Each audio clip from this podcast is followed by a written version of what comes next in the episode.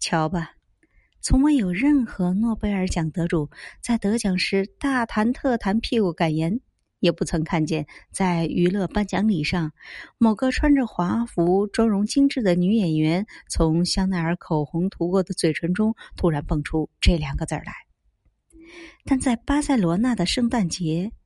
这般神圣的节日中，屁股堂而皇之的无处不在。没了它，就像是春节没了春卷儿，元宵没了汤圆儿。